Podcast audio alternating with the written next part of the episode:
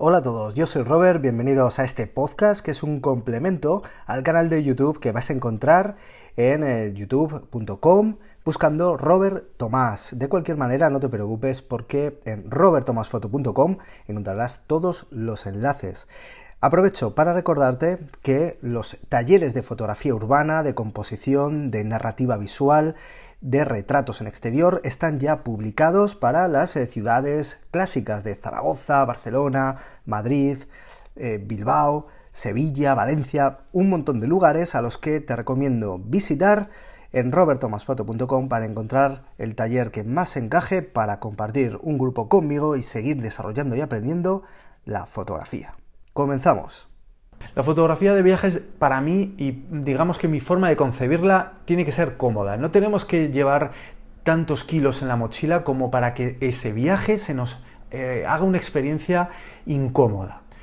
Hay que considerar que cuando nosotros vamos a un lugar que no conocemos, queremos eh, aprovecharlo al máximo y seguramente llevemos eh, muchas horas eh, caminando, muchos senderos recorridos y al final todo eso se traduce en muchos kilos a la espalda si llevamos demasiado equipo y dolores al final del día.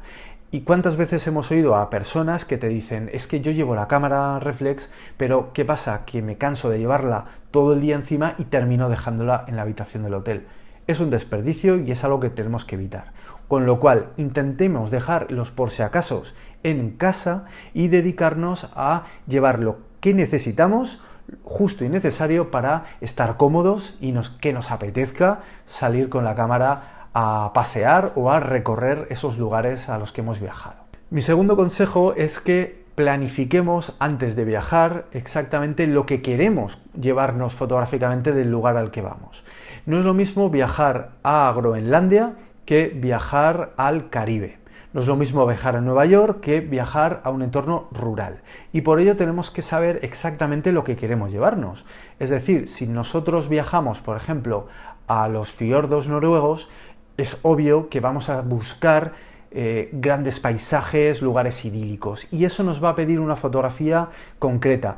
Concreta seguramente con angulares o si os gustan los paisajes eh, muy comprimidos, teleobjetivos, con lo cual ya tenemos pistas, nos podemos llevar un gran angular y nos podemos llevar un teleobjetivo perfecto. Incluso nos podemos llevar un objetivo normal, como es un 50 milímetros, pues oye, pues para, digamos, documentar nuestro día a día, eso ya cada uno lo sabe, ¿no? Cómo viaja pero ya nos dan pistas. Es más, si nos vamos a sitios con condiciones meteorológicas muy concretas y muy extremas, como por ejemplo pues pueden ser eh, los fiordos noruegos o pueden ser eh, localizaciones con, con, mucha arena, como puede ser el desierto, etc., tenemos que pensar en si nuestra cámara es capaz de soportar esos climas y esas condiciones. Es decir, que si tenemos cámaras selladas contra condiciones climatológicas extremas, eh, o no, pues también puede ser algo que nos haga un clic en la cabeza, igual no puede o tenemos que proteger nuestra cámara de una manera concreta. Todo eso lo tenemos que, que, planificar antes. Si yo, por ejemplo, me voy a Nueva York, igual me inspira el realizar fotografía callejera, con lo cual igual solamente me tengo que llevar una cámara pequeña, discreta, que me ofrezca un, pues bueno, un rango focal de un 30 a 50 milímetros y 35 o 50 milímetros, perdón. Y así yo ya tengo pues un poquito de juego callejero, ¿no? Igual ya no me tengo que llevar nada más. Por ejemplo, hay personas que solo viajan con su Fuji X100, que es un equivalente a 35 milímetros, y con eso lo haces todo porque es una focal muy flexible y que prácticamente te puede servir para todo, para calle, para paisaje, para eh, un retrato en una situación que eh, tú quieras contextualizar, pues bueno, te sirve para un montón de cosas. Entonces, tenemos que pensar bien cuál es eh, nuestro objetivo, dónde eh, nos estamos metiendo y sobre todo dejar esos por Realmente va a ser lo que muchas veces nos va a frenar y nos va a hacer un viaje cómodo tornarse incómodo. Otro consejo que os quiero dar que no tiene nada que ver con lo que son cámaras y lentes. al final tenemos que llevar eh, baterías de apoyo, baterías eh, que nos ayuden a no quedarnos colgados. Temas de tarjeta, lo mismo, llevar varias tarjetas. Para mí personalmente siempre es mejor llevar dos eh, tarjetas de 32 GB que una de 64, porque como se me rompa la de 64 o tenga algún error, ya estoy fastidiado. Siempre es mejor tener al menos varias de 32 o si queréis de 16, pero bueno, compartimentarla bien para no perder todo un viaje pues, por un fallo que os aseguro que pasa en las tarjetas y llevarlo todo bien protegido. Eh, sobre todo pues porque en un viaje no tenemos tanto control, siempre estamos por ahí, podemos recibir golpes, que vamos a hablar de los aeropuertos, etcétera, etcétera, etcétera. Y depende del sitio al que vayáis, no está de más incluso pues bueno, tener un seguro de viaje para el equipo, ya que si tenemos una rotura, ya tenemos un robo, al menos saber que nuestro equipo, que pueda valer más o menos, lo tenemos protegido y podemos recuperar algo de, de la inversión. Sobre los objetivos fijos y zoom.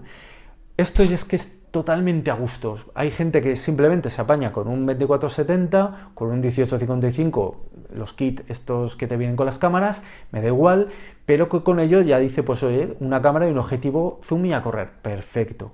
Para los objetivos de focal fija, no os volváis locos, decidid exactamente lo que queréis.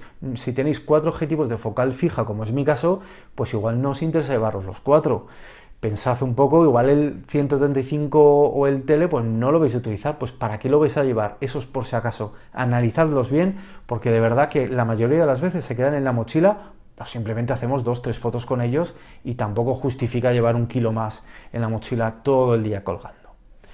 Así que espero que bueno, estas pequeñas opiniones personales, estos consejos que yo os doy desde mi punto de vista os puedan ser útiles, sobre todo para esta última época de viaje veraniega. Y yo me despido. Por supuesto, recordándoos que con nadaincluido.com, eh, con Sergio, Sergio Tegui, pues tenemos un viaje a los Balcanes a finales del eh, mes de, octubre, del 21 al 29 de octubre. Viaje fotográfico, una experiencia increíble para montar un grupo de 8 o 10 personas. Ya tenemos varias personas sumadas al proyecto que vamos a ir recorriendo eh, paisajes maravillosos, lugares fantásticos, con historia, con encanto, con personas increíbles ya digo, en los Balcanes. Así que si queréis uniros a la experiencia, en nadaincluido.com tenéis toda la información para uniros a nuestra expedición balcánica. Nos vemos, espero en otro vídeo y en Instagram, arroba robertomasf. Un saludo, hasta luego.